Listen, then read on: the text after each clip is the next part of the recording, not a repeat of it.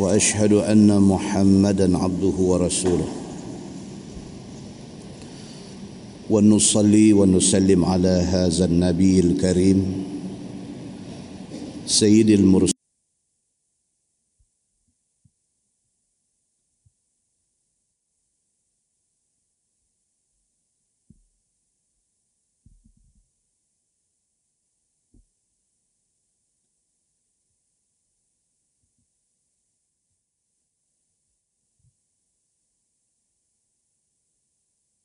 وأشهد أن محمدا عبده ورسوله. ونصلي ونسلم على هذا النبي الكريم سيد المرسلين وعلى آله وصحبه أجمعين. أما بعد أيها المؤمنون اتقوا الله اوصيكم واياي بتقوى الله فقد فاز المتقون muslimin dan muslimat mudah-mudahan dirahmati Allah Subhanahu wa taala di dalam sebuah hadis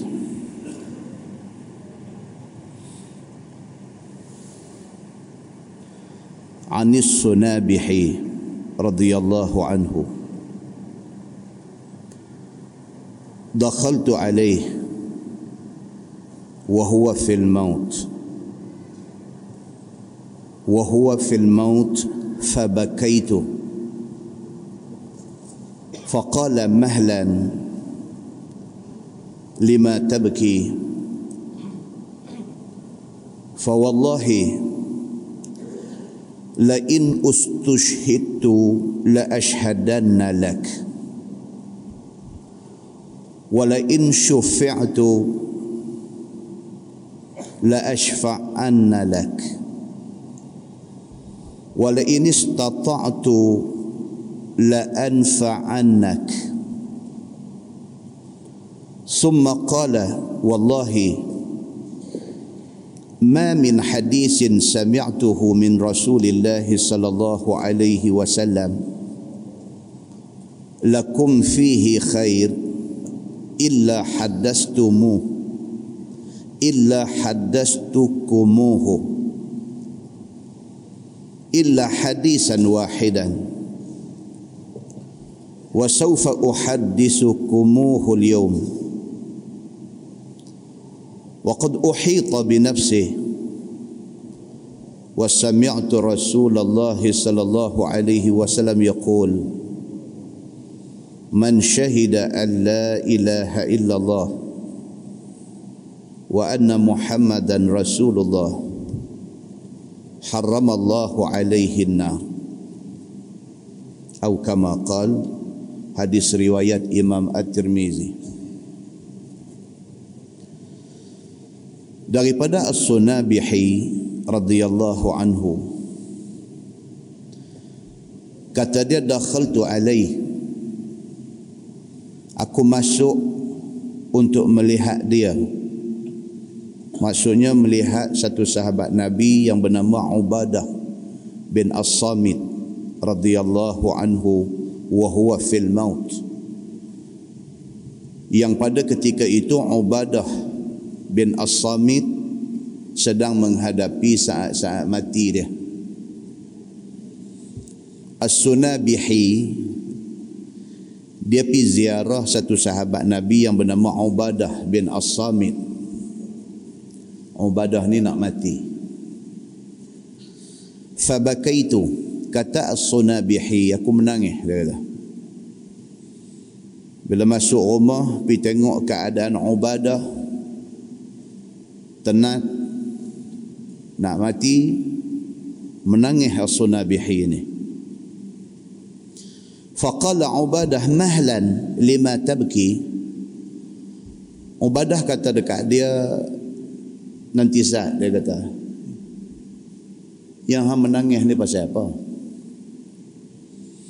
Fa wallahi la in ustushhitu la ashhadanna lak. Ubadah kata kalaulah sekiranya ditakdirkan mati aku ini syahid aku akan menjadi saksi di depan Allah Subhanahu wa taala untuk engkau kalau ditakdirkan aku ni mati syahid depan Tuhan aku akan jadi saksi bahawa engkau as-sunabihi satu orang Islam beriman kepada Allah dan beriman kepada Rasul. La in syufi'tu la ashfa'anna lak. Kalaulah sekiranya Allah Subhanahu wa taala bagi dekat aku hak untuk bagi syafaat kepada orang. Kalaulah di padang mahsyar itu aku terpilih untuk menjadi salah seorang yang boleh bagi syafaat tolong orang. La ashfa'anna lak. Dia kata aku akan pastikan salah satu syafaat pertolongan aku untuk hang. Dia kata dekat as-sunabihi wala in istata'tu la anfa'anna lak. Dia kata kalaulah sekiranya ni aku mampu. Kalaulah sekiranya aku ni mampu untuk buat apa-apa. La an la anfa'anna lak. Nescaya aku akan tolong maknanya Ubadah bin Samit ni dia cukup sayang dekat As-Sunnah Bihi ni. Dia kata aku ni kalau aku boleh buat apa pun dekat hang aku akan buat. Kalau aku mati syahid depan Allah aku akan jadi saksi kata hang orang yang beriman kepada Allah. Kalau sekiranya Allah bagi aku salah seorang yang boleh bagi syafaat tolong orang di mahsyar esok, hang salah seorang yang aku akan bagi syafaat. Kalaulah Allah Subhanahu wa taala bagi dekat aku apa-apa kemampuan boleh tolong hang, aku tentu tolong hang. Summa qala kemudian kata Ubadah bin Samit. Dia kata wallahi ma min hadisin sami'tuhu min Rasulillah sallallahu alaihi wasallam lakum fihi khairun illa haddathtukumuhu. Dia kata demi Allah kalau sekiranya aku ada dengar apa-apa hadis daripada Nabi sallallahu alaihi wasallam yang hadis tu bagus boleh bagi manfaat dekat hang aku tentu cerita semua. Kalau sekiranya aku ada ingat kalau sekiranya aku ada dengar kalau sekiranya aku ada tahu apa-apa hadis daripada Nabi tentu aku akan bagi tahu dekat hangpa semua. Aku bukan manusia yang bila ada ilmu aku simpan ke aku. Tapi aku tentu akan bagi tahu dekat semua orang illa hadisan wahidan melainkan ada satu lagi yang aku tak cerita dekat hangpa dia kata Sebelum ni kalau aku tahu 10, aku cerita 10. Aku tahu 20, aku cerita 20. Aku tahu berapa pun aku akan cerita benda yang aku tahu kepada semua orang. Tapi hari ini ada lagi satu benda yang aku duk simpan tak cerita dekat hangpa dia kata. Wa sawfa uhaddisu wa sawfa uhaddisukumuhul yawm dan hari ini aku nak abang hadis tu. Waqad uhita bi nafsi pasal aku tahu aku dah dekat nak mati. Aku tahu dah benda ni kalau aku simpan pun tak ada manfaat dekat siapa-siapa pasal aku dah dekat nak mati. Aku nak cerita ni hak satu ni. Sami'tu Rasulullah sallallahu alaihi wasallam yaqul dia kata aku dengar Nabi sallallahu alaihi wasallam bersabda Nabi kata man syahida alla ilaha illallah wa anna muhammadan rasulullah haramallahu alaihi nar. Aku dengar nabi sallallahu alaihi wasallam kata barang siapa yang mengaku tidak ada tuhan melainkan Allah dan mengaku kata nabi Muhammad itu rasulullah kalau dia mempertahankan pengakuan itu sampai mati kalau dia jadi orang Islam sampai hari habis umur dia kalau dia satu orang manusia yang Islam dan beriman kepada Allah daripada dia kenal kalimah syahadah sampai hari dia mati haramallahu alaihi nar. Dia diharamkan Allah kekal di neraka Muslimin dan muslimat yang dirahmati Allah sekalian hadis itu riwayat Imam At-Tirmizi. Muslimin dan muslimat yang dirahmati Allah sekalian. Pengajaran daripada hadis itu ialah yang pertama pastikan. Sampailah saat kita yang paling akhir dalam hidup kita kita Islam satu simple punya benda aja tapi boleh buat ke tak boleh buat Allah aja yang tahu. Tapi kita sedaya upaya susah payah macam mana pun Islam itu mesti dipertahankan. Sampailah saat akhir nyawa nak terbit nak keluar daripada diri kita make sure kita Islam kita beriman kepada Allah kita percaya kepada Allah dan Rasul kita junjung tinggi Quran. Sampai hari akhir hidup kita kita macam tu. Pengajaran yang kedua ialah kok mana pun kalau sekiranya kita mati sebagai orang Islam kok mana pun kita akan masuk syurga kalau sekiranya Allah izinkan kita kita hidup sebagai orang Islam kita mati sebagai orang Islam kok mana pun akhir kita di syurga. Maka oleh itu pertahankanlah Islam yang Allah Subhanahu wa taala bagi ke kita pada hari ini. Dalam sebuah hadis riwayat daripada Abi Hurairah radhiyallahu anhu anna Rasulullah sallallahu alaihi wasallam أن أعرابيا أتى النبي صلى الله عليه وسلم. فقال دلني على عمل إذا عملته دخلت الجنة. قال النبي صلى الله عليه وسلم تعبد الله لا تشرك به شيئا وتقيم الصلاة المكتوبة.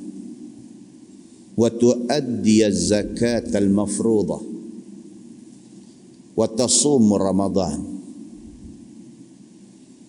قال والذي نفسي بيده لا أزيد على هذا. فلما ولى قال النبي صلى الله عليه وسلم من سره أن ينظر إلى رجل من أهل الجنة فلينظر إلى هذا. Atau kama qal hadis sahih riwayat al-Bukhari. Daripada Abi Hurairah radhiyallahu an. Kata dia satu hari satu Arabi satu Arab Badui jumpa Nabi sallallahu alaihi wasallam. Dia kata dekat Nabi dia kata duluni ala amalin iza amiltuhu dakhaltul jannah. Tunjuk mai dekat aku satu amalan yang kalau sekiranya aku buat aku dapat syurga. Qala nabi sallallahu alaihi wasallam ta'budullah la tusyriku bihi syai'a. Nabi kata sembah Allah. Abdi diri kepada Allah. Jangan syirik dia dengan apa benda pun. Kalau betul hang teringin nak masuk syurga kalau betul satu hari esok nak akhirkan kehidupan kita di dalam syurga dia kata ta'budullah la tusyriku bihi syai'a. Sembah Allah jangan duk syirik dia. Wa tuqimus salata al mafruḍah. Wa tuqimus salata al maktubah. Yang kedua semayang lima waktu jangan tinggal. Wa tuaddi zakat al mafruḍah. Yang ketiga zakat fardu kena keluar. Wa tasum ramadan. Yang keempat bulan ramadan kena puasa. Bila nabi sallallahu alaihi wasallam kata macam tu badui ni kata dia kata wallazi nafsi biyadihi la azidu ala hadha dia kata demi Allah Tuhan yang duk pegang nyawa aku aku tak mau aku tak mau buat lebih pada tu. Badui ini dia kata apa? Dia kata aku nak apakah amalan aku nak tahu apakah satu amalan yang kalau aku buat aku boleh masuk syurga. Nabi sallallahu alaihi wasallam kata dekat dia nak buat satu sekali jadi hamba Allah jangan syirikkan Allah dengan apapun yang kedua Nabi kata semayang lima waktu jangan tinggal.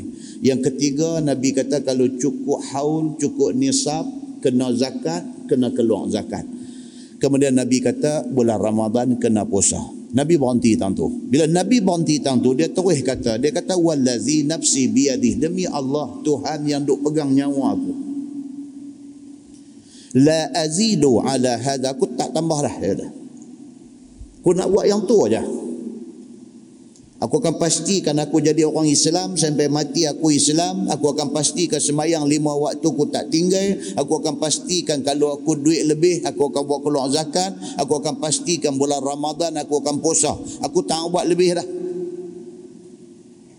Apa tu sah mai habang dekat aku kata sembahyang sunat qabliyah subuh ke? Tu sah duk mai habang dekat aku pasal kelebihan sembahyang duha ke? Tu sah duk habang dekat aku pasal kelebihan sembahyang witir ke? Tu sah duk mai habang dekat aku pasal nak bagi sedekah puasa, eh, nak buat puasa sunat, nak bagi sedekah sunat ke apa? Semua jangan habang. Aku nak buat ni ya, dia kata. Aku nak pastikan aku daripada hidup ni sampai mati aku Islam. Aku nak pastikan semayang lima waktu ni aku tak tinggal. Aku nak pastikan zakat ni aku tunai. Aku nak pastikan Ramadan aku puasa sebulan. Hak ni aja. Tapi aku nak buat bagi elok. Falamma walla. Habis dia kata tu dia beralih pi. Qala Nabi sallallahu alaihi wasallam. Nabi kata man sarrahu an yanzura ila rajulin min ahli jannah falyanzur ila hadha. Nabi kata siapa nak tengok satu orang yang bakal jadi ahli syurga, tengok dia ni. Maksudnya apa tuan-tuan? Itu saja Islam minta kita buat yang wajibnya. Kalau tak boleh nak buat banyak, hak wajib ni jaga sudah. Kalau sampai semayang pun tak boleh nak buat lima waktu itu masalah. Kalau sampai sebulan Tuhan minta kita puasa daripada 360 hari Tuhan minta 30 hari atau 29 hari je puasa. Hak tu pun tak boleh buat kita masalah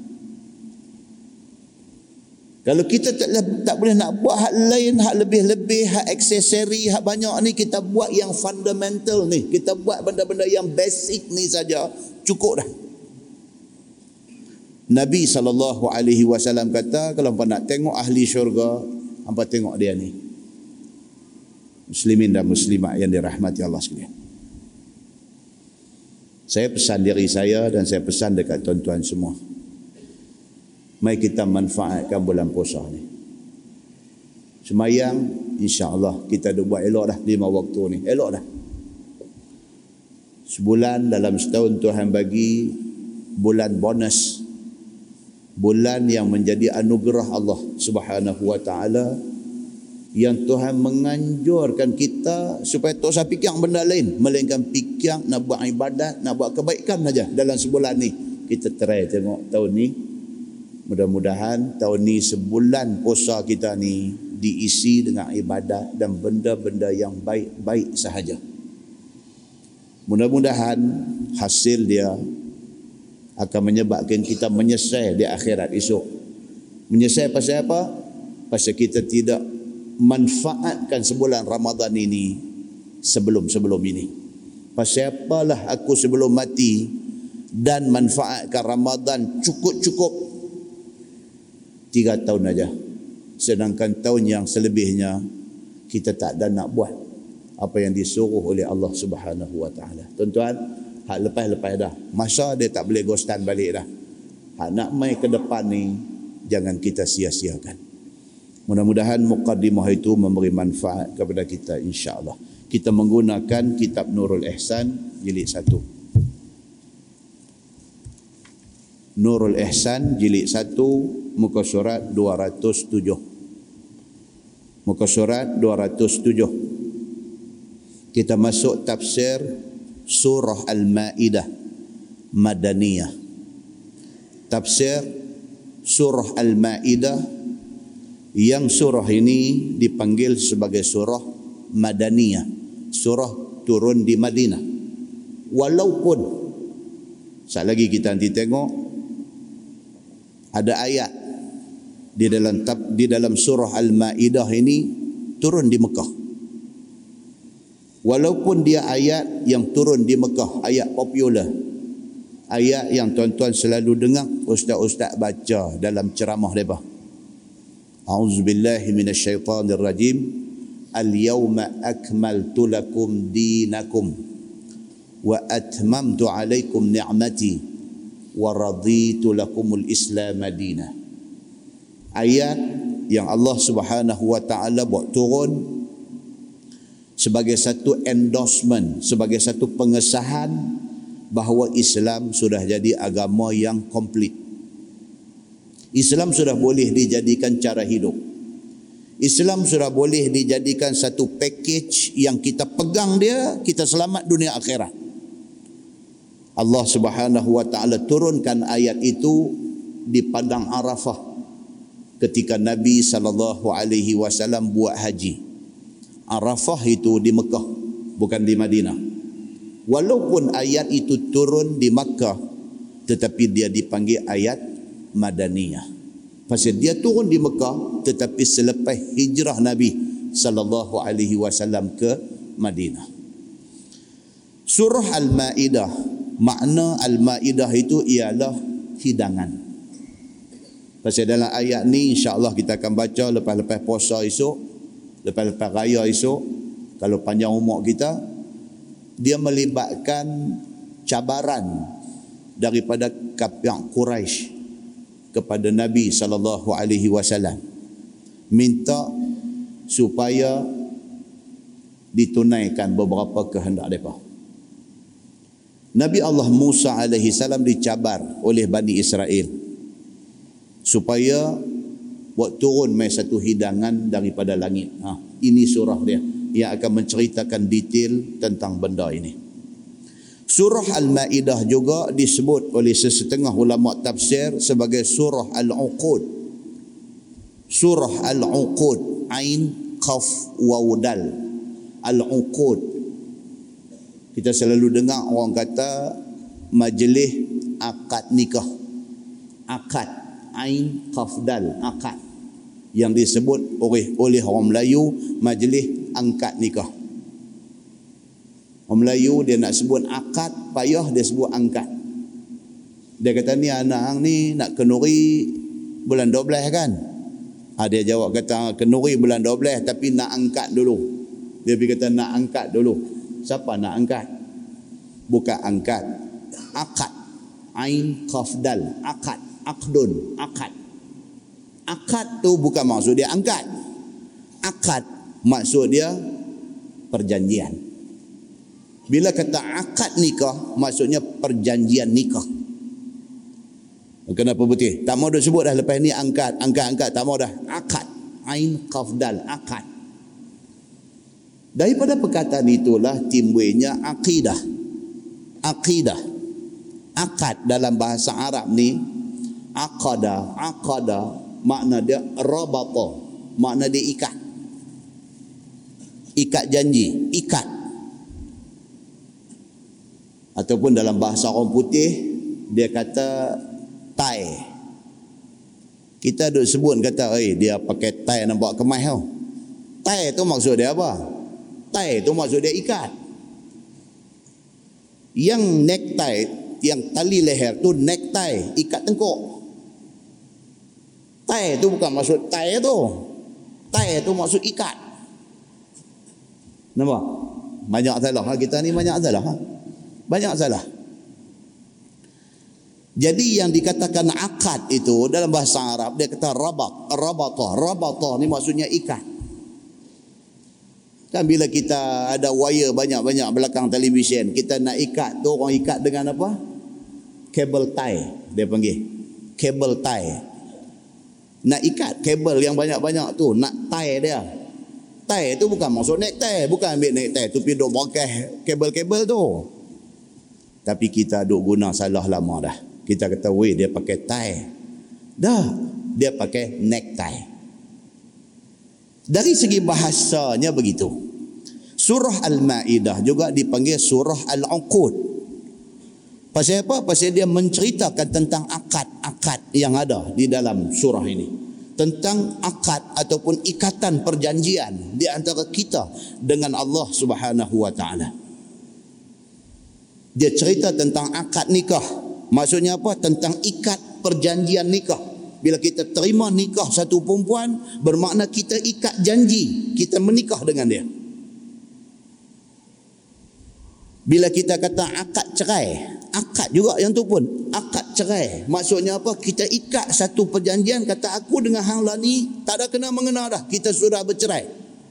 Itu perjanjian dan sudah diikat perjanjian cerai itu jangan duk buat sila alamat pergi duk balik rumah dia lagi tak boleh lah apabila tempoh iddahnya sudah berakhir tak boleh balik lah pasal apa sudah ada satu akad satu perjanjian cerai antara suami dengan isteri ini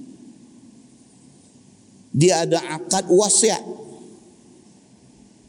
Islam suruh kita tiap-tiap malam sebelum tidur tulis wasiat Tu yang kata diary tu, diary itu tulis dalam tu. Kalau sekiranya apa-apa jadi dekat aku malam ni, aku tidur tak bangkit dah pagi esok. Satu per tiga daripada harta aku pergi bagi dekat sekian-sekian orang. Misalnya, itu wasiat. Tulis itu, itu dipanggil akad wasiat. Itu sudah jadi satu janji kita dengan Allah subhanahu wa ta'ala. Maka dalam surah Al-Ma'idah ni dia nak cerita tentang benda-benda ni. Tentang perjanjian yang kita ikat dengan Allah Subhanahu wa taala. Satu dan juga perjanjian yang kita ikat di antara sama-sama kita juga termasuk di dalam surah ini. Terjanji dengan kawan kita hari Sabtu nak main ni nak pergi makan durian. Makan durian apa puasa dah Sabtu ni. Dia terlupa kata puasa nak main.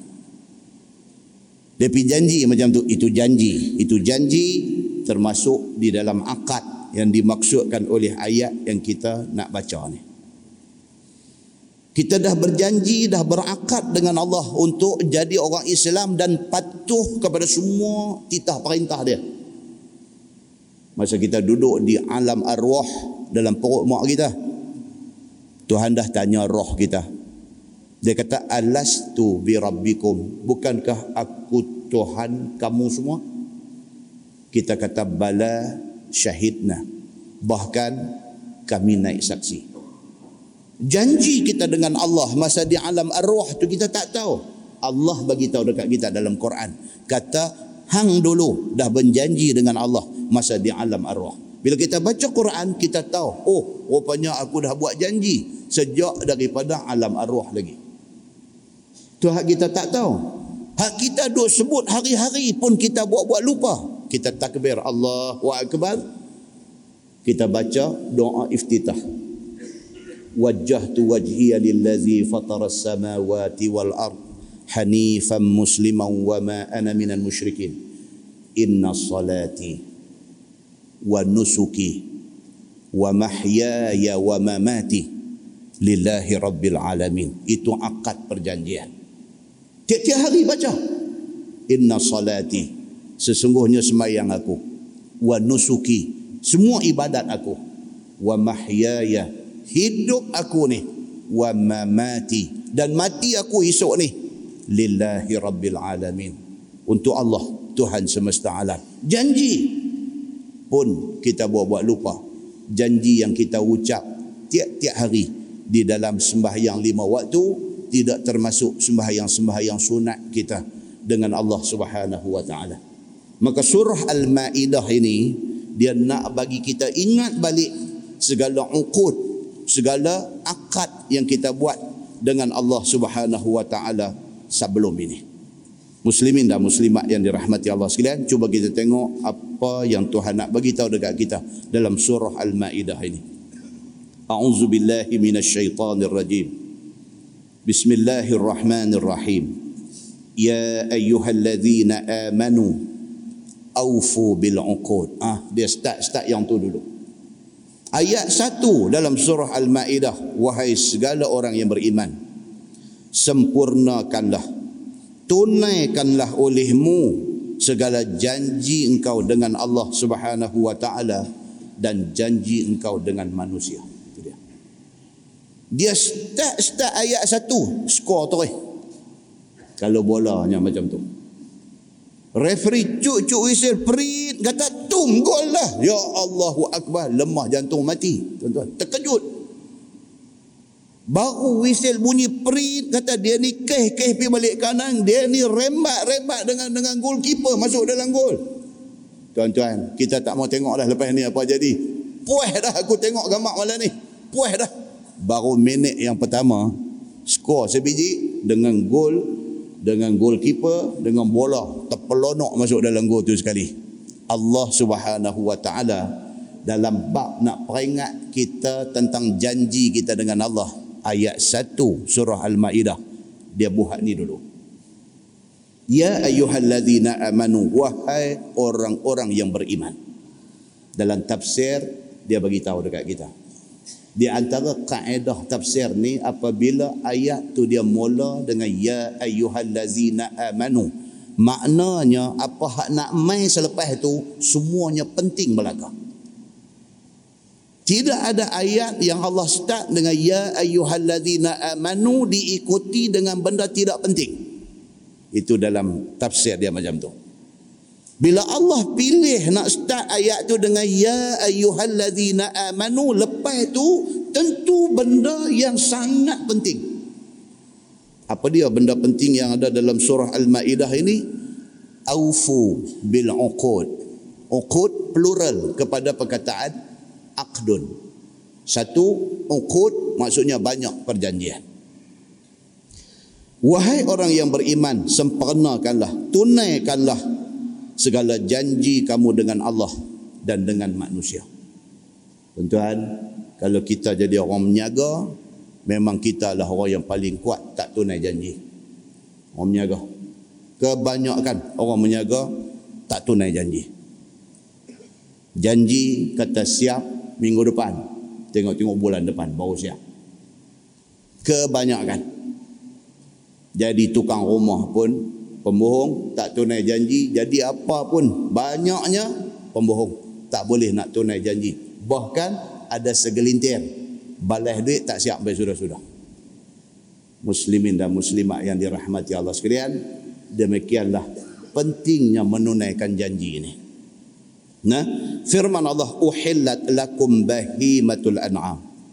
Dihalalkan bagi kamu segala binatang an'am yakni untuk dimakan kemudian daripada disembelih.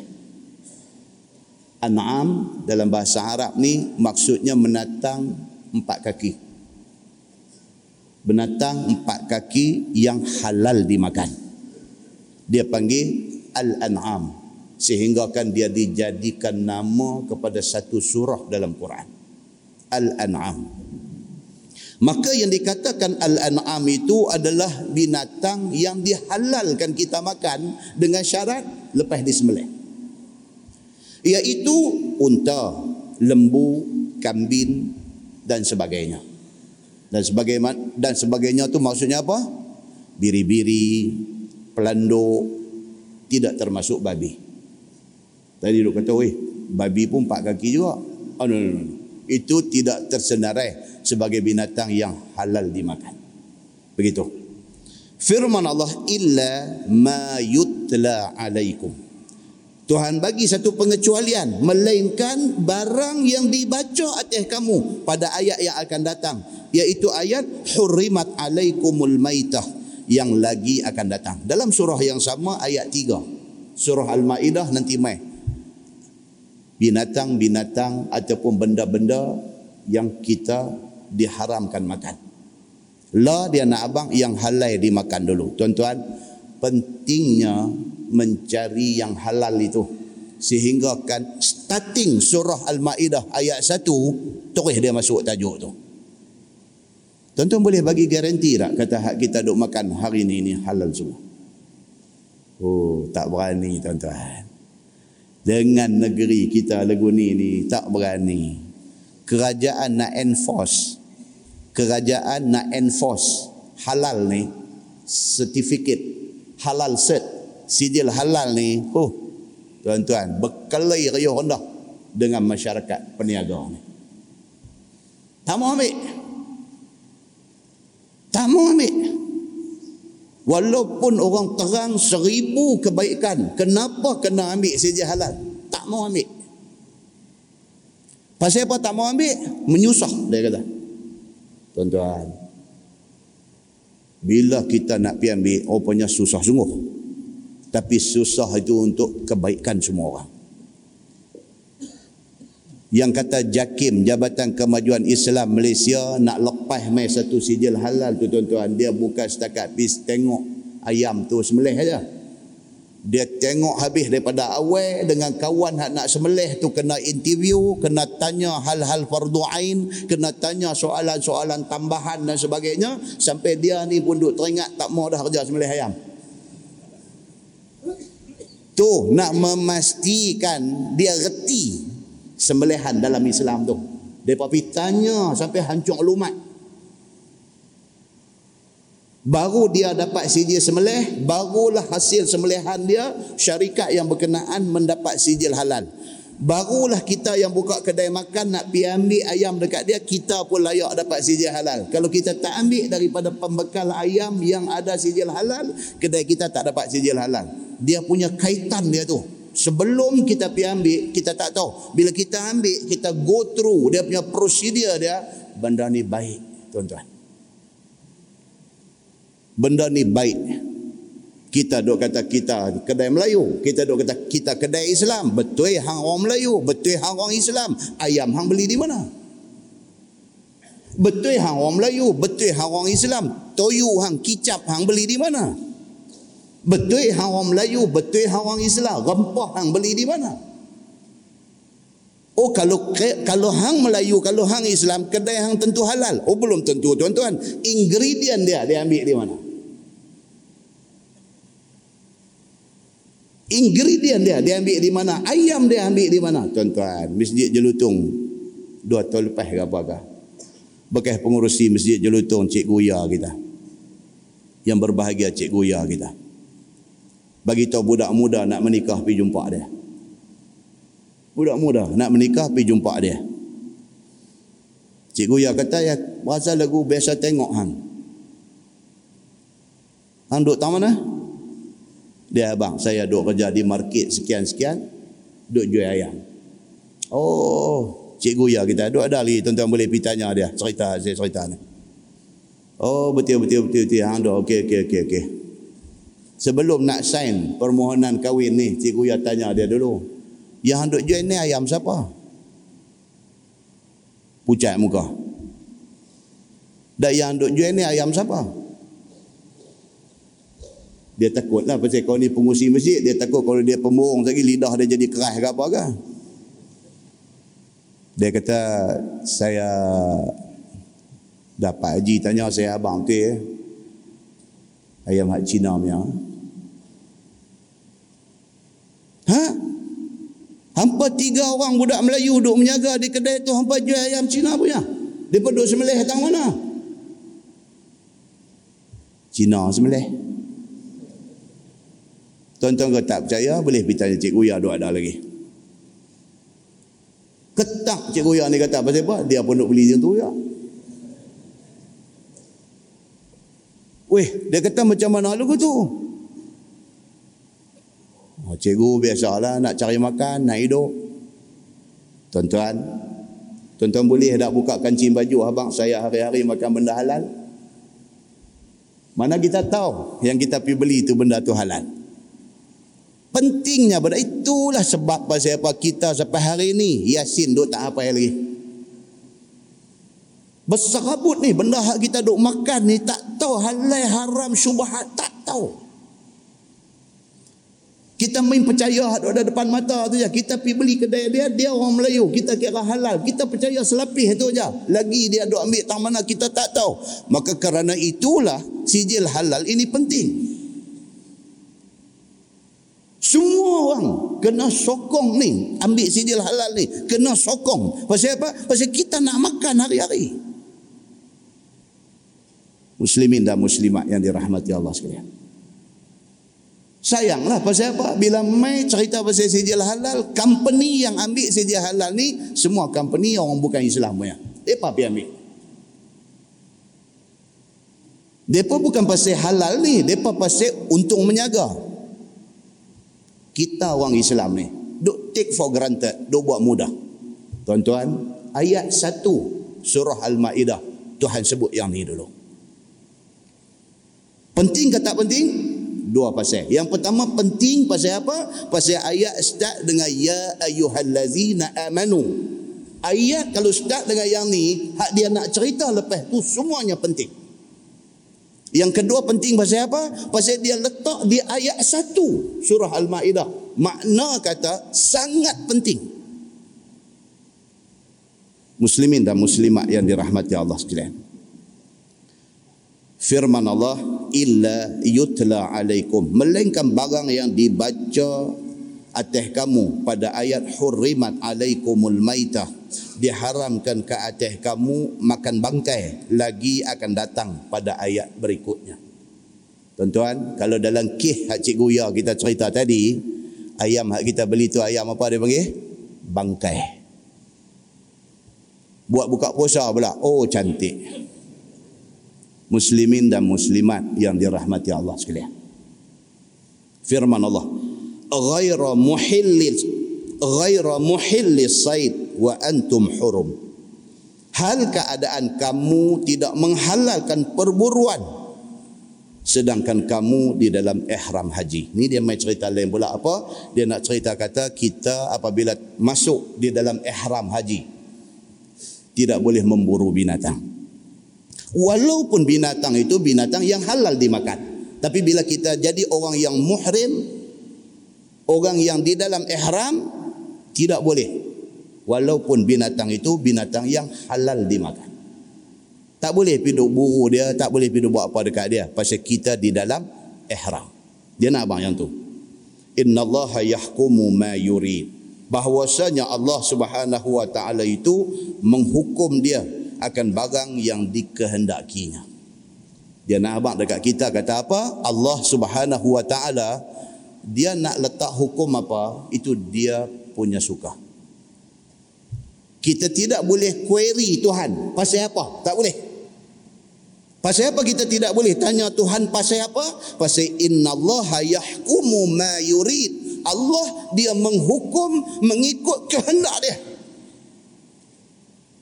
Kalau dia jadikan semelih binatang itu peraturan untuk hampa makan, itu kehendak dia. Hampa kena ikut. Pasal apa? Pasal dia Tuhan. Kita jadi bapa dalam rumah pun kita boleh cengih, tuan-tuan. Kita jadi bapa dalam rumah. Kita kata dekat anak dia, kita kata dekat anak kita hak perempuan ni, kakak, ayah mau kakak start daripada form 1 ni, pergi sekolah pakai tudung. Anak kita boleh tak tanya kat kita dia kata bapa pasal apa saya kena pakai tudung? Boleh tanya tak? Boleh tapi kena backhand satu. Pasal apa? Pasal satu Tuhan suruh, yang kedua aku bapa ang. Aku bapa ang. Hang duk hidup selama ni pun aku duk belang. Hang duk, duk hidup selama ni pun aku susah payah cari rezeki bagi makan dekat hang. Kalau aku kata aku mau lagu tu, hang kena buat lagu tu. Pasal aku bapa hang. Nama pun bapa. Nampak? Ini Allah Subhanahu wa taala. Kalau Allah tentukan satu hukum, siapa kita nak pergi tanya Allah pasal apa pasal apa? Muslimin dan muslimat yang dirahmati Allah sekalian, maka Allah buat mai ayat ni, ayat yang cukup cengih dan tegas. Tuhan kata apa? Inna Allah yahkumu ma yurid bahwasanya Allah Subhanahu wa taala itu menghukum ia akan barang yang dikehendakinya. Apa dia nak dijadikan hukum, benda itu menjadi hukum. Hei, JPJ buat hukum kata naik motor siang pun kena pasang lampu. Kita pasang? Pasal apa kalau tak pasang kena saman? JPJ siang naik naik motor suruh pasang lampu. Kalau dulu bateri motor boleh tahan dua tahun baru tukang. Lah ni lagu duk main enam bulan kena tukang. Pasal apa? Siang, tegang, menderang, rembang ni duk pasang lampu. Pasal apa? Itu peraturan. Kalau kita tanya, JPJ kata aku punya suka. Kalau kau nak buat macam mana pun. Aku kata kena pasang-pasang. Hantar pasang salah. Dia kata. Dia buat peraturan. Dia kata kena pakai helmet. Hantar pakai helmet. Salah. Kalau manusia buat undang-undang pun kita lenggak kita jadi susah. Allah Subhanahu wa taala Tuhan Rabbul Alamin. Bila dia buat peraturan, kita boleh ke pergi tanya dia? Muslimin dan muslimat yang dirahmati Allah sekalian. Bahawasanya Allah itu menghukum dia akan barang yang dikehendaki sama ada nak menghalal ataupun nak mengharamkan. Tiada i'tirat atasnya. I'tirat itu bahasa Arab. I'tirat dalam bahasa ni dia kata apa? No objection. No objection. Tidak boleh objek apa yang Tuhan mau. Ini ayat ni, ayat ni ke bawah duli tuanku Sultan Brunei dia faham. Dia faham ayat ni. Maka dia buat kenyataan hari itu ni terkejut satu dunia. Sultan Brunei kata apa? Dia kata siapa kita? untuk kata tidak kepada hukum hudud Allah. Dia kata, oh tu dia. Sultan Brunei tuan-tuan. Tuhan bagi dekat dia kekayaan macam tu punya hebat. Dia takut kepada Allah subhanahu wa ta'ala. Berbanding dengan kita ni, selipar pun kalah lain-lain sebelah-sebelah. Nak buat samsing dengan Tuhan. Muslimin dan muslimat yang dirahmati Allah sekalian. Pasal apa? Pasal dia dah beritahu Allah Subhanahu wa taala ni innallaha yahkumu ma yurid. Dia menghukum mengikut kehendak dia. Kalau dia mau kita dipatuh kepada hukum hakam yang ditentukan oleh dia, kita kena patuh. Cakap banyak tak boleh. Tuan-tuan, apa apa apa hikmah, apa falsafah di sebalik hukum Islam ni? Apa falsafah dia? Lima aja. Satu dia kata apa? Hibzuddin. Hukum Islam ini untuk pelihara agama kita. Maka daripada situ timbul hukum ke atas orang yang murtad. Nabi kata apa? Man baddala dinah faqtuluh. Siapa yang tukang agamanya daripada Islam dia pi tak kira agama apa. Faqtuluhu. Nabi kata bunuh dia. Hukum murtad. Tujuan dia apa dia? Nak memelihara akidah orang Islam. Kita tak berasa benda tu sedih. Sehinggalah satu hari anak kita yang kita sayang ni. Balik-balik mai dia kata ayah saya nak kahwin dengan satu orang bukan Islam. Saya nak keluar Islam. Tuan-tuan masa tu tuan-tuan nak kata apa? Terbelalak biji mata ayat liok turun merambu di mulut ni. Nak kata apa dekat anak kita ni? Dia kata ayah saya tak peduli ayah suka ke tak suka, ayah setuju ke tak setuju, saya cuma nak habaq dekat ayah. Saya dah jatuh cinta dengan dia ni. Dia bukan orang Islam. Ayah, saya akan keluar Islam. Tonton nak kata apa? Wal ayazubillah. Minta Allah jauh kita daripada malapetaka ini. Hari ini tak kena kat kita, tak kena dekat anak kita. Kita bercakap ni tak sayang akidah, bercakap. Satu hari kena dekat kita. Tuan-tuan, terandai pergi ke dinding. Nak cakap tak boleh. Anak yang beranak main hari beranak kita bang di telinga dia daripada kecil kita piduk kerja susah payah bagi susu minum dekat dia kita tumpah kasih sayang dekat dia daripada hari dia umur sehari sampai hari ini umur dia 23 tiba-tiba dia bercakap dekat kita dia tak mau agama kita mendidih darah tuan-tuan. Tapi apa kita boleh buat? Maka di sinilah Islam mai dengan undang-undang dia apa dia? Undang-undang yang nak memelihara agama hifzuddin. Dia mai hukum ke atas orang yang murtad. Undang-undang Islam bertujuan untuk apa? Hifzun nafs memelihara nyawa kita. Satu orang suka-suka hati merasa kata dia jadi Imam Mahdi pi tembak orang bagi mati boleh lepas ke dia? Dia bagi mati orang. Semata-mata kerana khayalan yang ada dalam diri dia, semata-mata kerana satu ideologi tak betul yang dia pegang, semata-mata kerana tak tahu dia ni pergi silap tang mana, semata-mata kerana tu pi mengamuk, pi bunuh orang. Islam nak lepas ke orang macam ni? Nu nyawa orang yang kena tembak macam mana? Yang kena tembak mati itu bini ada di rumah. Yang kena tembak mati itu anak pinak duk tunggu di rumah. Yang kena tembak mati itu mak pak duk bergantung pendapatan dia untuk nak makan minum hari-hari. Yang mati itu nak mati katak saja kah? Maka Islam buat mai dia panggil hukum kisas. satu orang yang bunuh orang tak ada pasal maka sabit kesalahan cukup segala bukti di pengadilan dia akan dijatuhkan hukum bunuh balai falsafah di sebalik kisah ini apa dia? Hibzun nafsi memelihara nyawa manusia sejagat Islam ini dengan tujuan apa? Hifzul aql. Hifzul aql memelihara akal kewarasan akal kita. Kerana itu Islam main dengan hukum hudud. Dia panggil haddus syurbah. Hukum hudud, hukum had ke atas orang yang bersalah kerana minum arak dan menghilangkan kewarasan akal dia. Kerana dia pergi mentekedara harak, dia mabuk, dia bawa kereta macam orang gila, dia pergi langgar orang yang tak berdosa, mati di atas jalan raya. Kawan yang mati itu satu keluarga susah, bini tak kerja, anak-anak cerdik-cerdik nak mengaji macam mana kalau ayah dia mati kerana dilanggar oleh satu orang yang minum arak ni. Maka Islam buat meh undang-undang padan dengan orang yang nak mabuk arak ni. Dikenakan kepada dia haddus syurbah, hukum sebat ke atas orang yang minum arak.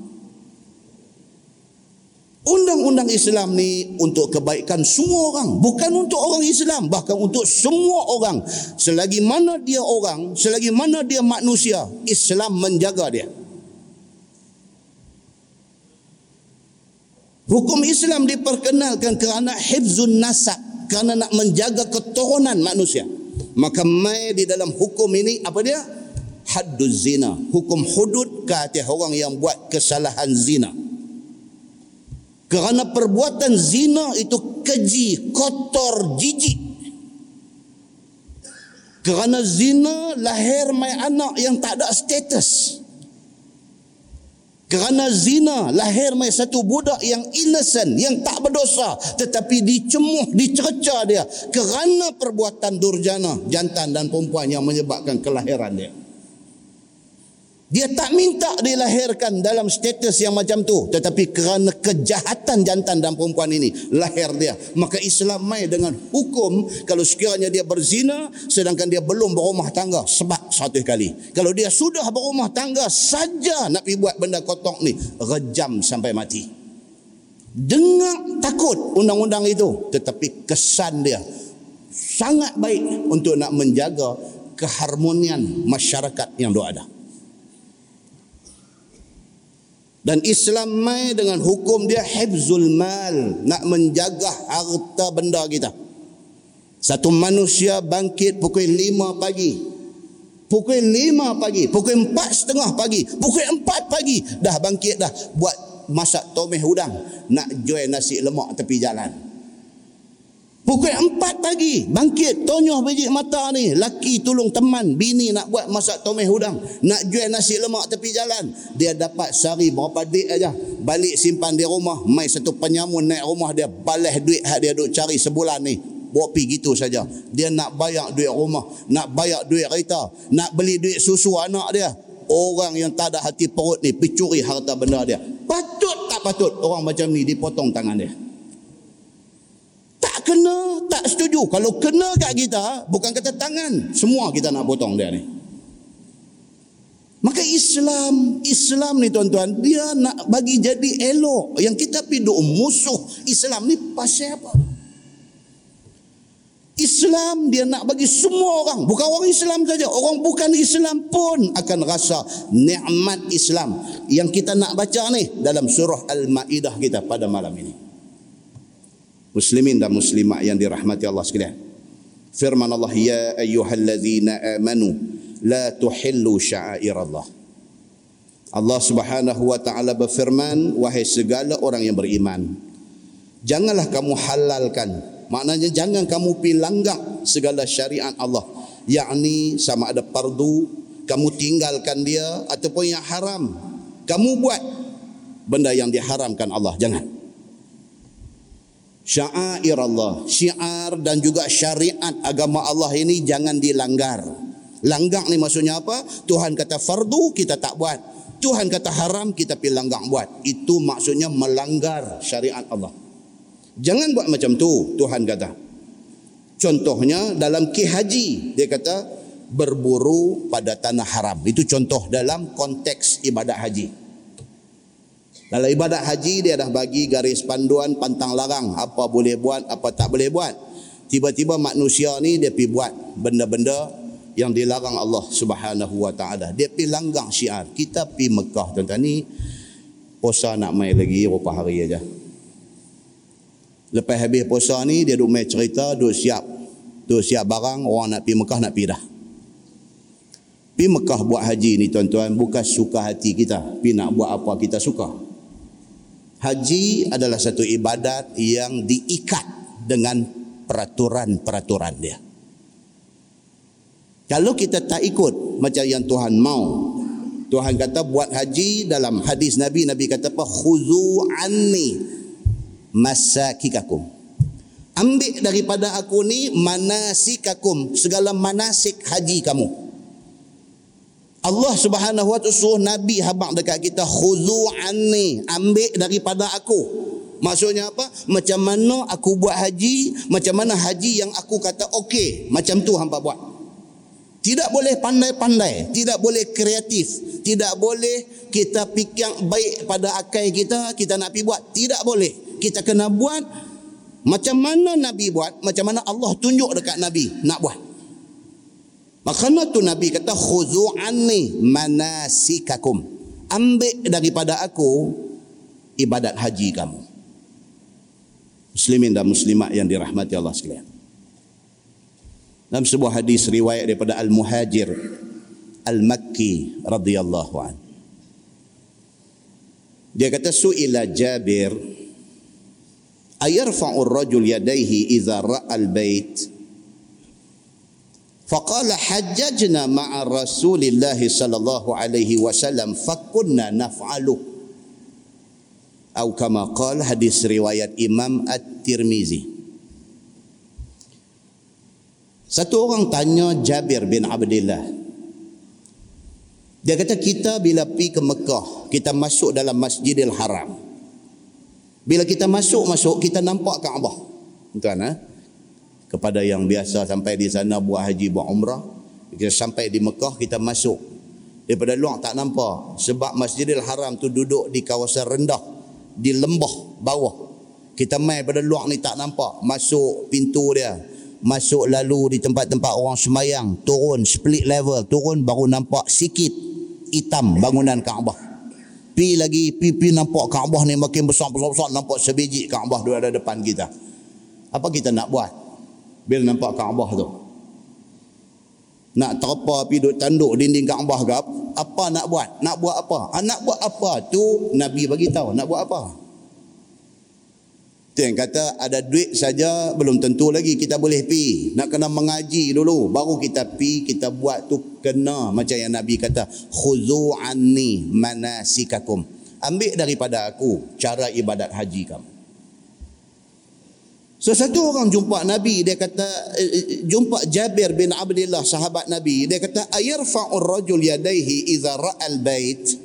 Adakah kita ni bila masuk dalam Masjidil Haram nampak-nampak Kaabah adakah kita disuruh angkat tangan untuk nak berdoa apabila nampak Kaabah?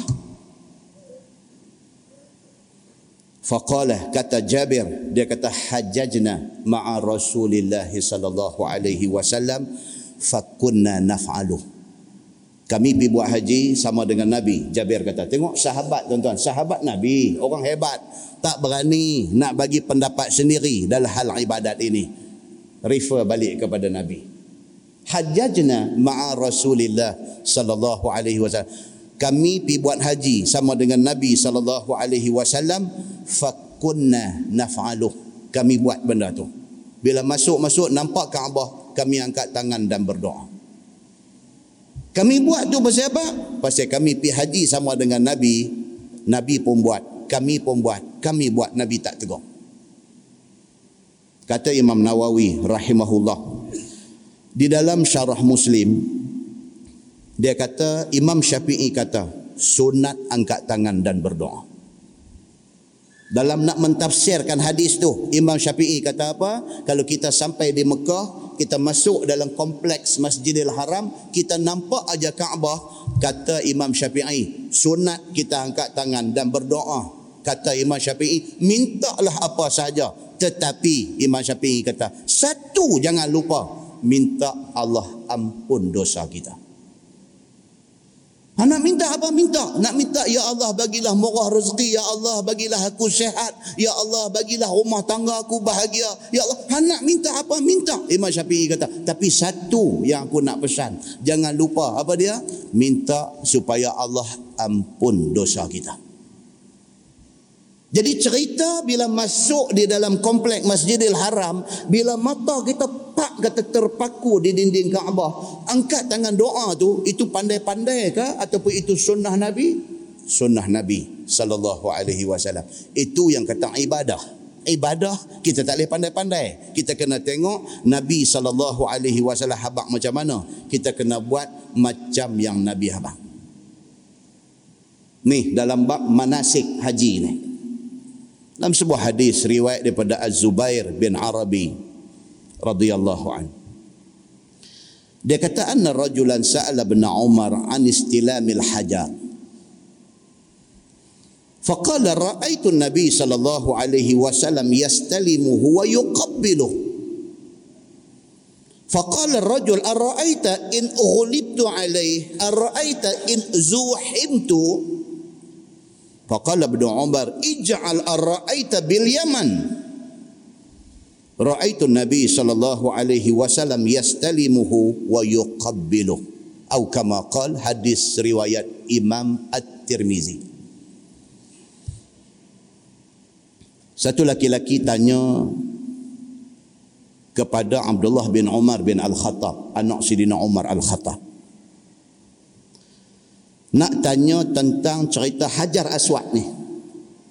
Tentang Al-Hajarul Aswad ataupun Hajar Aswad ni. Bila kita berpeluang sampai di tepi Kaabah sampai dekat Hajar Aswad ni, kita nak buat apa? Adakah kita nak pergi istilam? Istilam maksudnya pegang, sentuh ataupun kita nak ronot picum hajar aswad tu apa yang kita nak buat? Tuan-tuan kita tengok orang ni macam-macam cara orang buat. Ada yang ambil sapu tangan lagu duk lap satu macam ya. Lepas tu baru kucuk. Kita duk tengok daripada jauh awak dia ni ni Saudi upah so pilap hajar aswad. Apa yang dia pilap baru kucuk? Tanya dia Hei, dia kata saya bukan apa Ustaz saya pasir mata saya tengok dia kata. Ada yang pergi jilat ada hajar aswad tu. Jadi saya nak kucup ni saya lap dulu oh. takut saya pergi kena ayah leong daripada ni leceh kata. Oh kita pun nak kata apa? Oh macam kita tak mahu tengok. Dan yang Nabi SAW suruh ni apa dia Kata Abdullah bin Umar bin Al-Khattab, dia kata ra'aitun Nabi sallallahu alaihi wasallam yastalimuhu wa yuqabbiluh. Anak Sidina Umar Al-Khattab, dia kata yang aku tengok dia kata Nabi bila sampai dekat Hajar Aswad, Nabi istilam, Nabi pegang dan Nabi kucuk. Aku tengok Nabi buat macam tu, aku buat macam tu dan aku habang dekat hampa kena buat macam tu. Habis cerita. Cakap banyak tak mau, cerita panjang tak mau. Cerita dia aku tengok Nabi buat macam tu, macam mana Nabi buat aku buat, macam mana yang aku tengok Nabi buat aku buat, aku mau hampa buat. Faqala rajul, ada satu laki-laki pula banyak akai. Dia kata araaita in ghulibtu alaih. Dia kata apa pendapat hang kalau sekiranya aku dapat peluang sampai di depan Hajar Aswad, tiba-tiba ghulibtu alaih, tiba-tiba aku ditewaskan. Berebut nak pergi kucuk tu kau nung main semua jenis belajar tomai tak putih limau punya geng dua datang tu. Siku lah dengan lutut naik lah dengan lagu karate atas tengkok lah penuh nak kucuk hajar aswad tu sampai keadaan macam tu. Dia kata apa pendapat hang kalau sekiranya aku dah sampai di depan hajar aswad tiba-tiba ulib tu alaih tiba-tiba aku ditewaskan di situ. Lepas tolak aku pergi ke apa ke macam mana? Ara'aita in zuhimtu alaih. Apa pendapat hang kalau sekiranya dah sampai dah di depan tu, tiba-tiba aku disesakkan. Orang Arab bila kita pergi sana dia kata zahmah. Zahmah ni maksudnya apa? Pek. Sesak. Zahmah. zuhim tu maksudnya aku disesakkan dah duk nampak dah tu lubang hajar aswad tu duk nampak no, no, tolak kita pergi ke depan macam mana apa pendapat hang kalau jadi macam tu dia tanya dekat Abdullah bin Umar bin Al-Khattab Ibnu Umar kata apa? Ija'al ara'aita bil Yaman. Eh, dia kata ni, apa pendapat apa pendapat ni yang pergi lempak di Yaman? Dia kata. Yaman. Jauh eh daripada Mekah. Aku dah bagi tahu dekat hang kata Nabi bila dapat peluang Hajar Aswad ni Nabi akan istilam dan Nabi akan kucuk. Aku dah habaq macam tu. Hang duk tanya apa pendapat hang kalau sekiranya aku ditewaskan, apa pendapat hang kalau sampai tahun tu sesak aku tak boleh nak kucuk. Dia kata ij'al ara'aita bil Yaman. Nih pendapat-pendapat ni semua pi lempak di Yaman. Dia kata. Ra'aitun Nabi sallallahu alaihi wasallam yastalimuhu wa yuqabbiluhu. Aku habak kat hang, kata aku tengok Nabi istilam dan kucuk.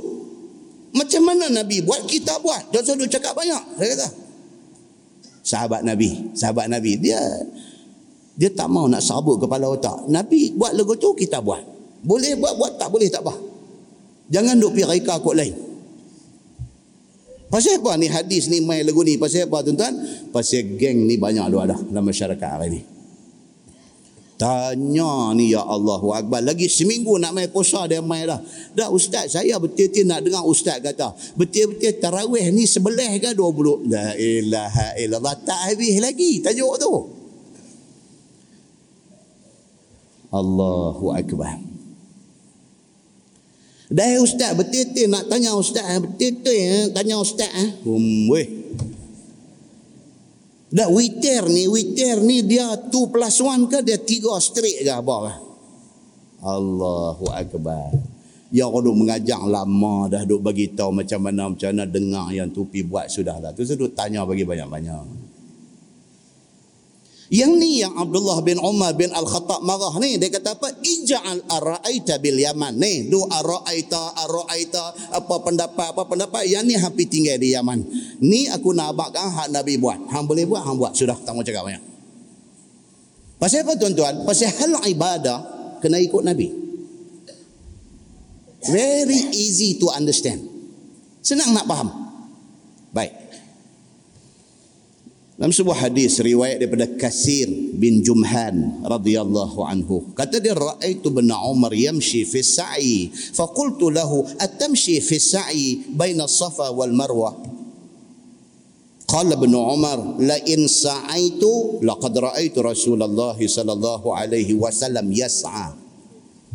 Wala in masyaitu laqad raaitu Rasulullah sallallahu alaihi wasallam yamshi wa ana syaikhun kabir. Atau kama qal hadis riwayat Imam At-Tirmizi. Lagi sekali satu tabi'in nama dia Kasir bin Jumhan. Dia tanya anak Sayyidina Umar ni. Dia kata raaitu bin Umar yamshi fi sa'i fa qultu lahu. Dia kata aku pi buat haji pi buat umrah. Aku tengok anak Sayyidina Umar ni Abdullah bin Umar bin Al-Khattab ni. Aku tengok dia ni masa sa'i Safa Marwah Masa sa'i aku duduk tengok dia, nampak dia berjalan. Maka kasir satu tabi'in dia tanya kepada Ibnu Umar. Dia kata atamshi fi sa'i baina Safa wal Marwah dia pergi tanya. Dia kata hang antara Safa dengan Marwah hang berjalan ke? Hang tak lari ke? Dia pergi tanya Kata Abdullah bin Umar, anak Sayyidina Umar, dia kata la in sa'aitu laqad ra'aitu Rasulullah sallallahu alaihi wasallam yas'a.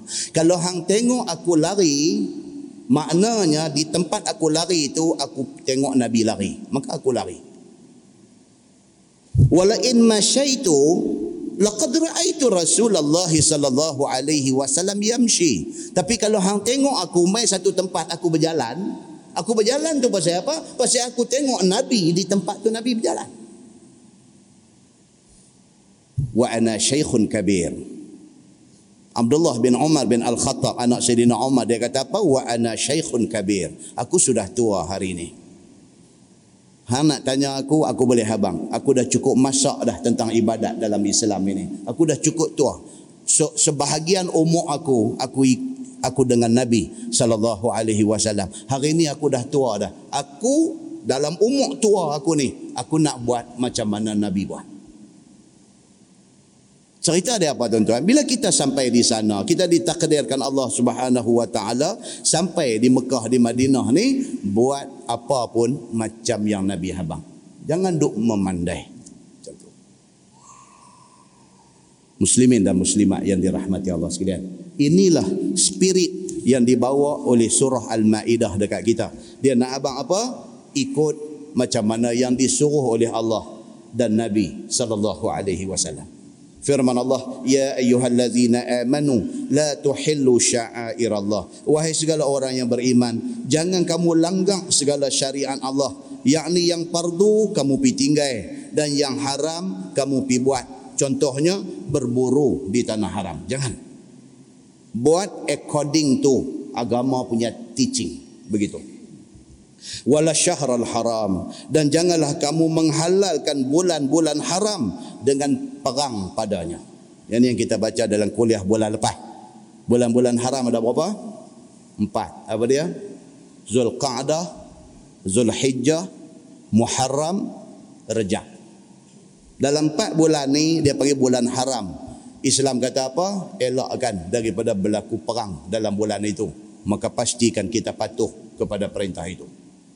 Firman Allah walal hadiah dan tiada Allah mengganggu menghalal yakni mengganggu binatang yang dihadiah pada tanah haram. Ni binatang dia panggil al hadiah ataupun dia panggil al qalaid kan dulu zaman nabi zaman nabi sallallahu alaihi wasallam daripada Madinah mai ke Mekah nak buat haji bawa siap dah binatang yang nak dikorbankan bawa binatang tu dia panggil al-hadiah. Al-hadiah. Hadiah. Hadiah ni makna dia apa?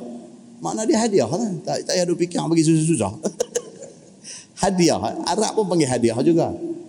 Al-hadiyu ataupun al-hadiah dalam dalam ayat yang kita baca ni dia kata apa? Uh, walal hadiah. Binatang hadiah. Maksudnya apa? Kita pergi sembelih korban itu sebagai hadiah kita atas perintah Allah kita sembelih ni untuk dihadiahkan kepada orang-orang miskin yang ada di sana. Jadi binatang ni zaman Nabi dulu kalau mai daripada Madinah bawa dah kambing apa ni hak nak korban masa buat haji ni bawa mai dah binatang tu. Kita hari ni tak payah duk ada sebelah aja. Siapa yang nak jadi tetamu Allah buat haji lepas bulan puasa ni masa duk ada di Mina. Masa kita duk ada di Mina tu, korban ni orang buat bila? Korban ni orang buat bila? Kita daripada Arafah, kita main Muzdalifah. Daripada Muzdalifah, kita masuk main ke Mina. Bila sampai kita di Mina, masa sunnah untuk nak melontar Jamratul Aqabah bila? Lepas masuk waktu duha. Itu masa sunnah. Masuk waktu duha, pergi melontar. Lepas melontang tu kita diberi pilihan. Sama ada lepas melontang kita nak bercukong, lepas tu pi buat korban ataupun lepas melontang pi buat korban dulu baru balik mai bercukong.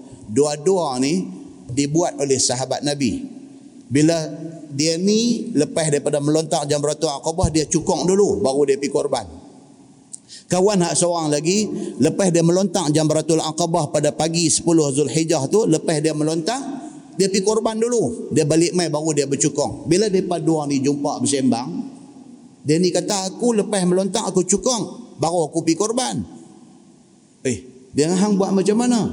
Dia ni kata aku lepas melontak aku pergi korban dulu. Baru aku balik mai bercukong. Oh tu dia hang betul ke aku betul dia mula jadi. Dua-dua pergi jumpa nabi pergi jumpa nabi sallallahu alaihi wasallam tanya nabi ya rasulullah Aku tadi lepas melontang pagi 10 Zulhijjah melontang di Jamratul Aqabah aku bercukong dulu baru aku pergi buat korban. Dia ni pula tak dia lepas melontang dia pergi korban dulu baru dia bercukong. Aku betul ke dia ni betul? Nabi kata apa? Wala haraj. Nabi kata tak ada masalah. Dua-dua okey. Bila Nabi kata wala haraj, tidak ada masalah, makna benda tu menjadi sunnah. Menjadi hadis Nabi buat mana satu tidak salah. Muslimin dan muslimat yang dirahmati Allah sekalian. Ini haji. Jangan pi buat hak Nabi tak kata apa punya. Contohnya Nabi tak kata apa? Nabi tak kata ni dua-dua ni dia pi buat lagu mana? Dia daripada Arafah, dia terus terus mai apa semua ni, melontak dak apa pun dak dia pi sembelih buat, buat suka hati dia. Tak boleh. Dia kena ikut sequence mana-mana satu. Sama ada hak macam Nabi buat ataupun yang sahabat buat yang Nabi kata okey. Dia kena buat lagu tu. Ini tuan-tuan, kursus haji lah berapa banyak pun, pi sana duduk tenggelam puncak apa tu lah. Pasal apa? Pasal dalam kemah kita duduk tu, mufti ada ramai. Dalam kemah kita duduk tu, rupa-rupanya kita tak tahu sebelah kita pun mufti juga. Mufti yang tak ada lesen. Dia ada sebelah kanan. Ujung kaki pun mufti juga. Dia pun. Tepi kiri pun mufti juga. Duk keluar fatwa ni tak berhenti. Dia ni kata lagu ni, dia ni kata lagu ni, dia ni lagu ni. Kita ni leh-leh ni, ni. Aku ni nak jadi haji mabrur kan nak jadi haji nak motor ya aku ni. Ni yang kursus ni sampai berapa tahun duk pergi kursus ni, dia jadi tenggelam puncak habis. Itu sebab mengaji bagi nampak dulu cara dia macam mana, insya-Allah. Mailah mufti mana pun kita tahu hak kita buat ni, kita dah belajar dah. Ini cara dia muslimin dan muslimat yang dirahmati Allah sekalian. Macam saya cerita dululah, saya pergi haji tahun 96. Sampai di Mekah dah. Saya buat haji tamattu'. Sampai di Mekah, saya pun turun pergi tawaf, saya sa'i, saya tahalul. Khalas. Saya pakai baju singlet, pakai apa semua, relax, kira nak tunggu hari wukuf. Selesai dah. Saya punya hal tamatuk ni selesai dah. Umrah sudah settle. Ada satu sahabat ni. Dia dengan bawa abang dia tua berumur dengan apa-apa semua. Abang dia sampai-sampai buka kain ram, buh kain pelikat, buh baju pagoda. Apa dia duduk sandak dalam bilik. Saya tanya dia, saya kata abang abang buat haji apa? Ah, dia kata main buat haji nampak ketang dah. Nampak ketang dah. Dah eh. Saya kata abang pi tawaf dah lagi. Oh dia kata orang ramai sangat saat-saat lagi. Ha tahu dah kosot. Memang kosot. Dia baru sampai daripada Madinah dia masuk mai dengan kain ihram dengan apa? Dia tawaf sa'i apa pun dia tak buat, dia dah masuk kain pelekat dengan baju pagoda. Saya duduk nampak dia ni memang nampak tak boleh cari adik dia. Cari adik dia, adik ni pun apa semua balik main dengan kain ihram lagi naik dengan apa mango lasi semua duk jalan. Saya kata dekat dia, you buat haji apa? Ada kata main buat haji lah, ni musim haji dia kata. No, no, no. Saya kata, you buat ifrat kan, you buat tamatuk. Oh, cantik lah. Pi, pi kena sebilik dengan ustaz, boleh bincang lah. Dia kata, elok buat mana? Dia kata. Tak takut tuan kita dengar. Maknanya hang dekat miqat tadi ni hang niat apa?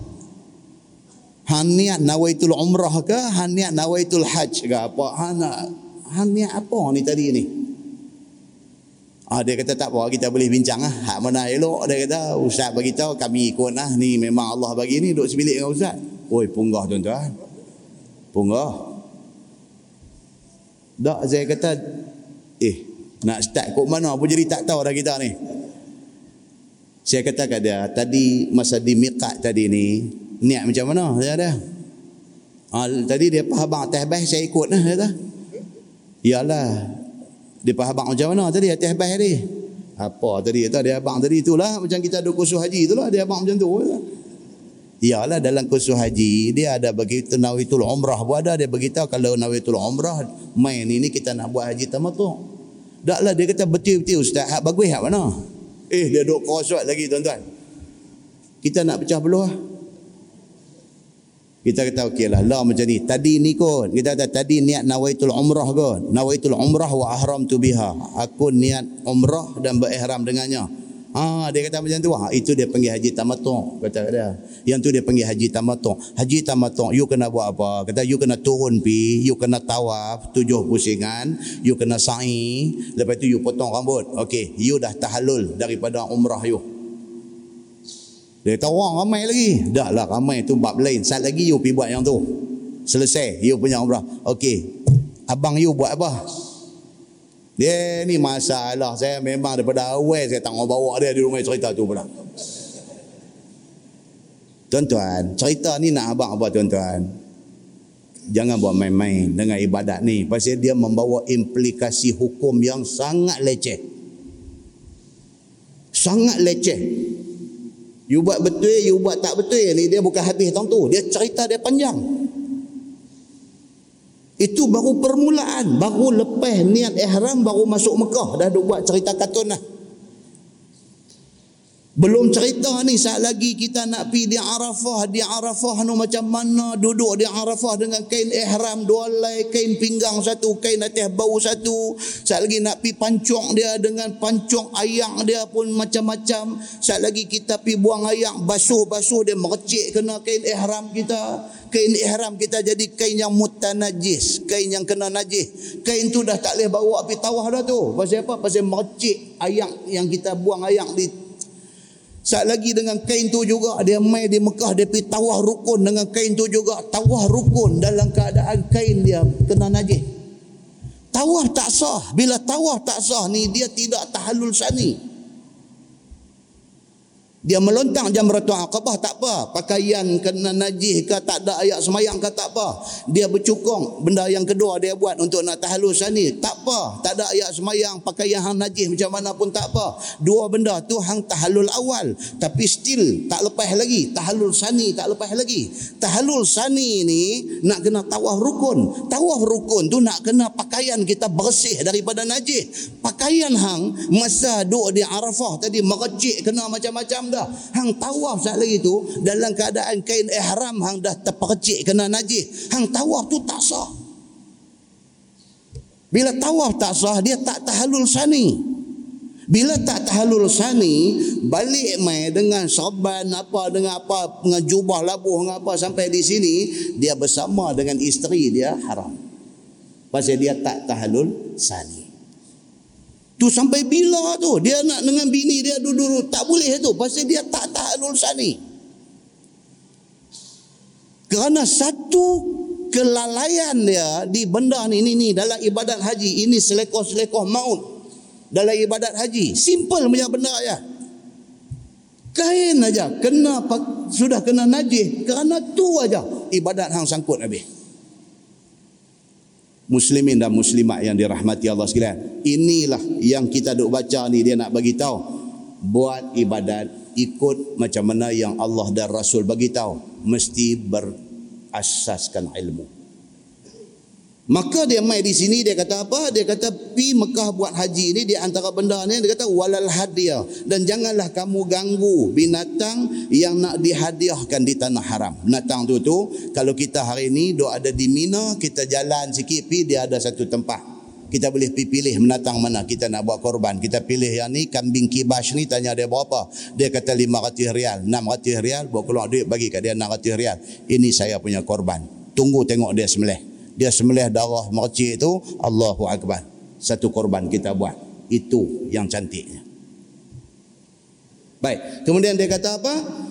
Walal qalaid dan jangan ganggu qalaid yakni binatang yang digantung pada leher daripada kayu tanah haram supaya aman daripada gangguan orang. Binatang yang nak dibuat korban ni biasanya dia pabu satu tanda supaya orang tahu ini binatang ni jangan duk kacau dah orang dah balik kapung lah. Dia ni akan dijadikan binatang korban. Dia gantung apa-apa di tengkuk itu tanda kata ini binatang korban. Itu dia panggil qalaid binatang yang digantung tanda kata dia akan jadi binatang korban. Ha, kita tak boleh pergi kacau dah binatang tu nak minta beli kan apa tak boleh. Itu binatang sudah pun dipilih oleh orang lain untuk dijadikan binatang korban. Begitu. Wala amin al bait al haram yabtaghuna fadlan min rabbihim wa ridwanah. Dan janganlah kamu ganggu akan segala orang yang kasat nak pi ke Baitul Haram kerana nak cari rezeki daripada Tuhan mereka itu dengan meniaga. Kita tak boleh larang orang kalau dia pi ke Mekah buat haji dan nak meniaga. Tak boleh. Memang dibenarkan oleh agama. Bahkan musim haji ini adalah musim rezeki usia rezeki tak boleh tak boleh piduk halang dia tak bagi dia menyaga tak, tak boleh benda tu dibenarkan Cuma orang tu sendiri kalau dia nak buat haji, janganlah gelut sangat dengan menjaga ni. Haji tu diberi keutamaan. Tapi nak menghalang dia tak boleh. Pasal Allah menjanjikan rezeki di musim haji ini. Rezeki. Kita sudah lah tuan kita pi sama ada pi buat haji ataupun pi buat umrah. Duit tak sayang lah. Duit tak sayang lah. Beli ni sampai kapal terbang saya ingat nak balik eh. Beli ni punya duit membeli ni lagi duk ada duit habis duit real tengok duit Malaysia dah pergi tukar duit Malaysia pula. Lu nak beli ni kalau boleh kalau boleh kelambu Kaabah tu nak koyak balik. Kalau boleh. Ni pasal apa? Pasal dia menjadi satu tempat yang memang manusia bila sampai dia memang duit ni dia tak sayang dah. Nah dia beli apa pun dia tak dia tak fikir dua kali. Shopping ni kan tengoklah di Mekah ya Allahu akbar kan? Tang mana tempat shopping yang orang tak ada? Dia beli ni sampai bukan-bukan sampai biji tasbih besar-besar biji bowling tu pun nak balik. Nak zikir apa tu? Tu dia besar-besar banyak tu. Ha Subhanallah tolak pergi kelepang kelepang tu tolak tu yang tu pun nak balik juga kata tak ada my bad lah Ha, itu dia jadi lagu tu. Bila pergi sana dia jadi lagu tu. Hmm? Waridwana dan juga nak cari keredaan Allah Subhanahu wa taala dengan buat haji. Orang pergi Mekah ni kan nak cari keredaan Allah dan dia nak menyaga dan sebagainya tidak boleh dilarang. Firman Allah wa idza halaltum fastadu. Dan apabila kamu halal daripada ihram maksudnya tahalul. Bila kamu sudah tahalul maka berburulah oleh kamu. Suruh ini adalah suruh ibahah harus. Dah habis dah tahallul dah kalau nak pergi memburu pilah tak apa. Tidak jadi kesalahan lagi. Wala yajrimannakum syana'anu qaumin an saddukum 'anil masjidil haram an ta'tadu. Dan janganlah mengusaha akan kamu oleh benci satu kaum yakni kafir kerana tahan mereka itu akan kamu daripada Masjidil Haram itu bahawa kamu melampaui hukum atas mereka itu dengan nak bunuh mereka dan sebagainya. Ini ini ayat ni dari segi lafaz umum ayat ni kita kena ambil. Ni ayat ni dalam konteks sahabat Nabi nak turun ke Mekah kerana nak pergi tawaf Baitullah. Bila sampai di Hudaybiyah, orang kafir musyrikin sekat tak bagi pergi. Maka Nabi terkandas di Hudaybiyah balik semula ke Madinah. Allah beritahu dalam ayat ni dengan kerana hampa pernah ditahan nak pi ke Mekah, nak tawaf, tiba-tiba sampai di, di Hudaibiyah kena tahan. Tak boleh teruskan perjalanan ke Mekah untuk nak tawaf Baitullah. Jangan kerana tu hampa simpan dendam yang menyebabkan satu hari esok hampa berlaku tidak adil kepada orang yang menahan hampa ni. Jangan Tuhan kata. Umum ayat ni dia nak beritahu apa? Dia nak beritahu kita orang Islam ni jangan jadi seorang pendendam. Dia kata apa? Wala yajrimanna syana'anu qaumin an saddu an masjidil haram an ta'taddu. Janganlah hampa ni kerana benci marah kepada satu orang sampai ke tahap satu hari hang berlaku tidak adil kepada mereka. Jangan macam tu. Tuan Nabi Muhammad duduk di Mekah kena halau. Nabi Muhammad ni dia orang Mekah, kelahiran Mekah. Kena halau. Orang bunuh dia. Orang nak bunuh dia. Hijrah tu daripada Mekah pergi ke Madinah. Nabi kata kalau tidak kerana aku ni nak dihalau, aku tak akan tinggalkan Mekah. Nabi sayang Mekah ni sampai macam tu. Tapi kerana keadaan ini menyebabkan Nabi terpaksa diperintahkan Allah hijrah ke Madinah. Madinah pun Nabi sayang. Tapi Nabi ni tanah tumpah darah dia. Dia tak akan lupa daripada ingatan dia. Sayang dia dengan Mekah ni. Nabi balik ke Mekah pada hari pembukaan kota Mekah. Sebelum Nabi masuk tu, gosip dalam kota Mekah ni bunyi macam-macam dah. Oh, mereka kata Muhammad balik saat lagi habis kita. Mereka kata. Kita yang pernah buat dia, kita yang pernah sakiti dia, kita yang pernah buat zalim dekat dia ni, habis kita ni. Nak lari pergi menyorok tak mana.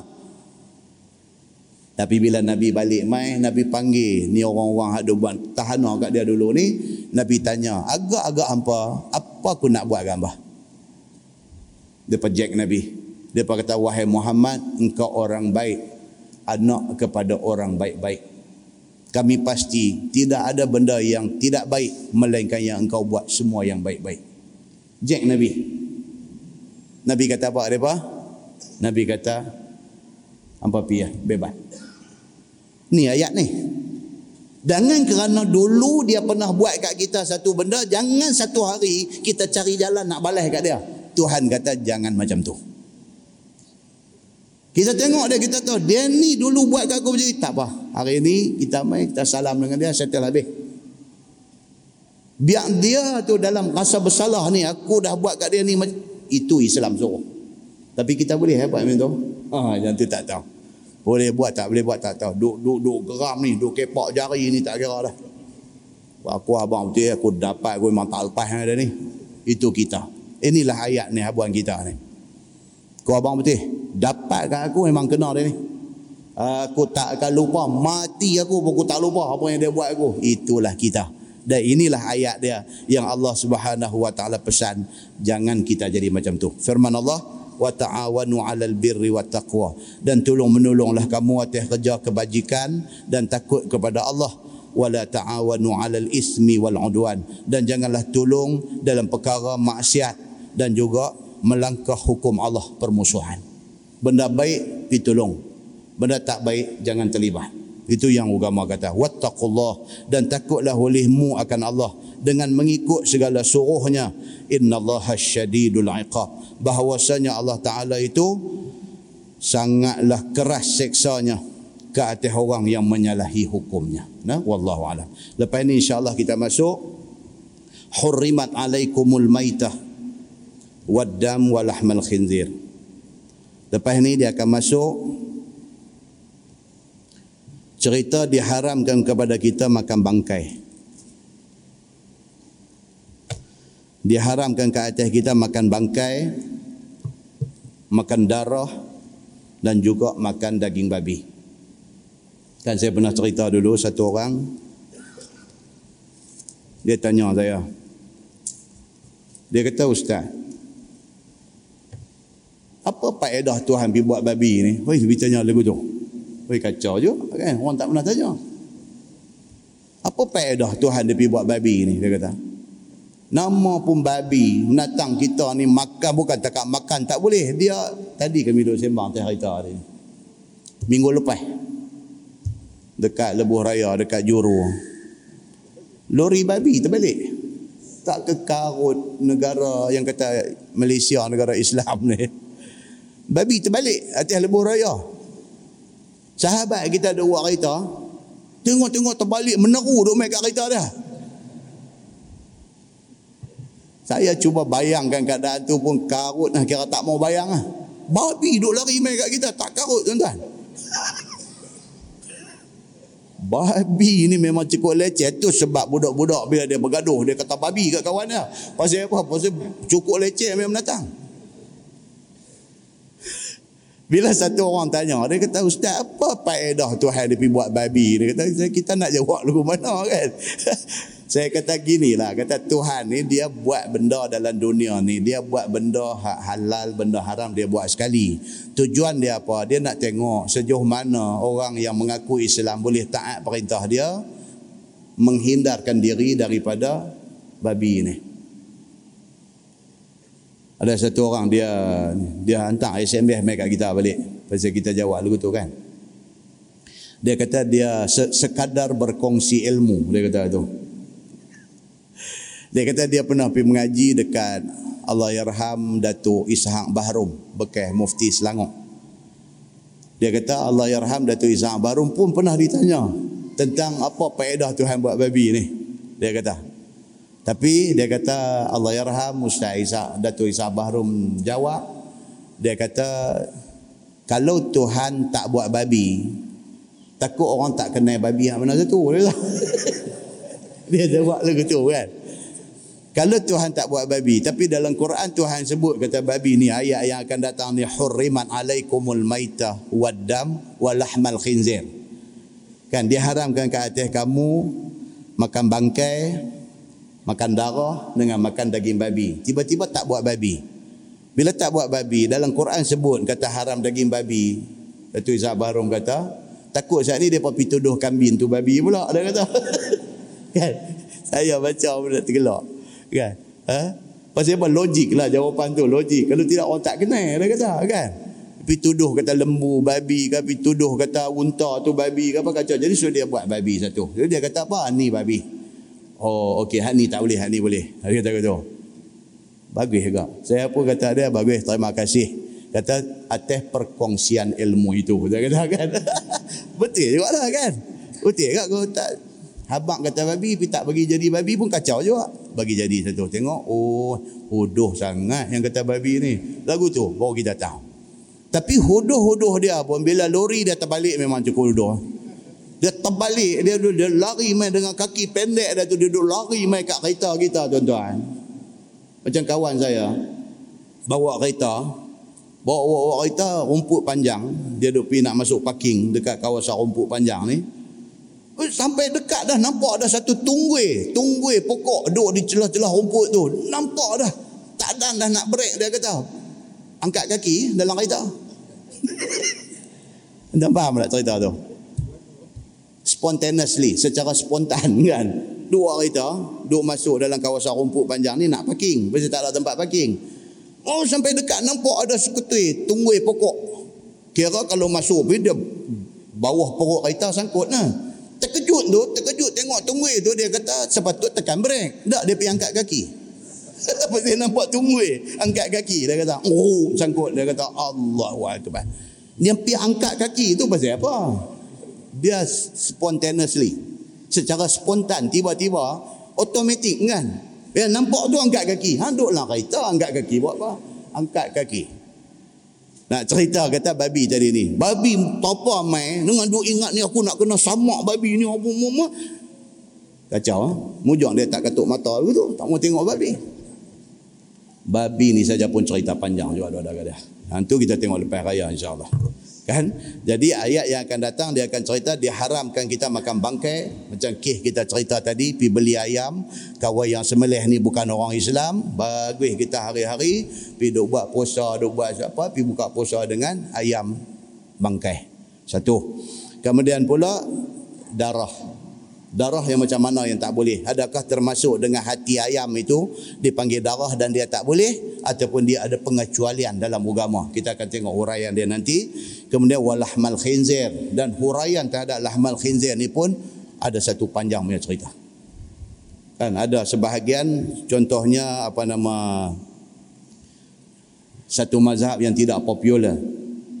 Az-zahiri.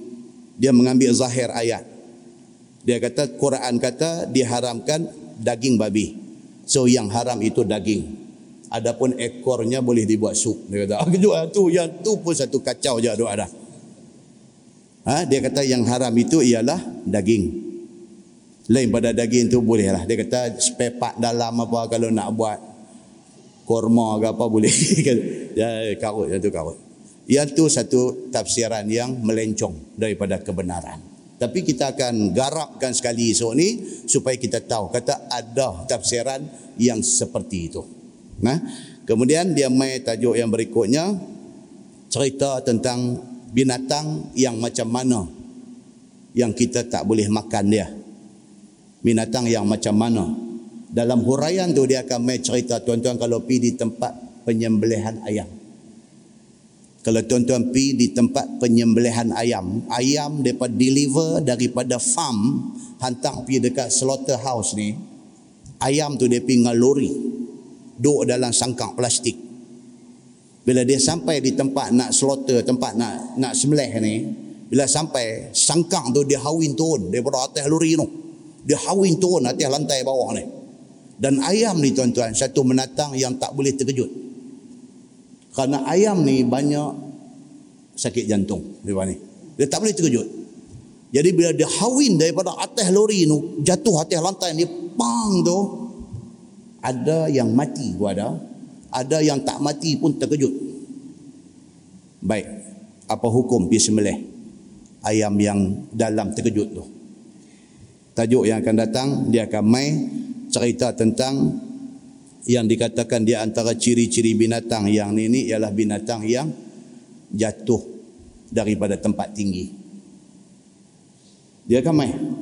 Bila kita tengok ayat ni tuan-tuan, baru kita overview isu makanan halal ni. Macam mana kita kena teliti. Kita tangguh dengan tasbih kafarah dan suratul asri. Subhanakallahumma.